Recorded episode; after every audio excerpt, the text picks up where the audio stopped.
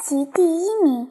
十一月二十五日，星期五，卡罗纳讨人喜欢，德罗西令人佩服。德罗西曾多次得过头等奖，今年又是第一名，谁也比不上他。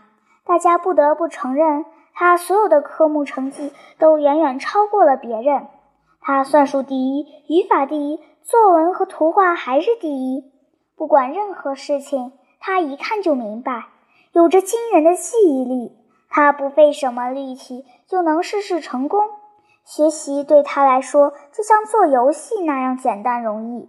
老师昨天对他说，上帝赐予你无与伦比的天资，你可要好好珍惜啊。另外，德罗西个子高大，长得也很漂亮，一头金灿灿的全发异常醒目。他动作敏捷，只要用手轻轻按下课桌，便能麻利地跳过去。而且他还学会了击剑。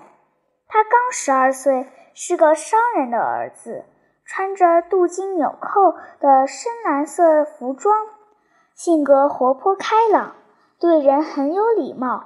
考试的时候，他乐于帮助能够帮助的任何一个人，谁也不敢对他粗暴无礼，或者对他说一句坏话。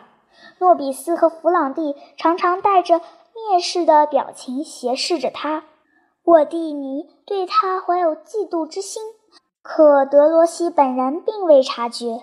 他举止文雅，每当他在教室里转来转去收作业本时，同学们总是冲他笑一笑，或者拉一下他的手和胳膊。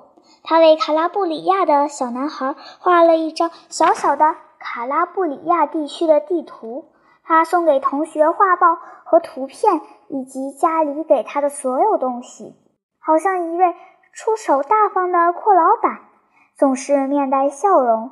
他为人大方，对谁都一视同仁，任何人都不能不羡慕他，不能不感到自己确实事事不如他。哎呀，我像沃蒂尼一样也嫉妒他了。有时候我在家里绞尽脑汁地做作业，想到此时此刻德罗西没费什么劲早已做完了，心里觉得酸溜溜的不是滋味，甚至产生了有意跟他作对的念头。可我一回到学校，看到他是那样的英俊，那样的笑容满面，那样的兴高采烈，听到他对老师的问题对答如流，看到他对人彬彬有礼，大家都喜欢他，我的烦恼和嫉妒顿时通通抛到九霄云外去了，并且对自己的想法羞愧万分。后来我总想跟他亲近，跟他一起做功课，这样我们成了朋友。他跟我形影不离，他的声音鼓起了我的勇气，激发了我刻苦学习的欲望。我感到特别快乐和由衷的高兴。老师将明天要讲的每月故事《伦巴第的小哨兵》交给德罗西抄写。我看到他今天上午抄写时，似乎被故事中的英雄行为所打动，他脸色通红，眼睛泪汪汪的，嘴唇微微颤动。我直直地望着他，心里想着他是多么英俊啊，多么高尚啊！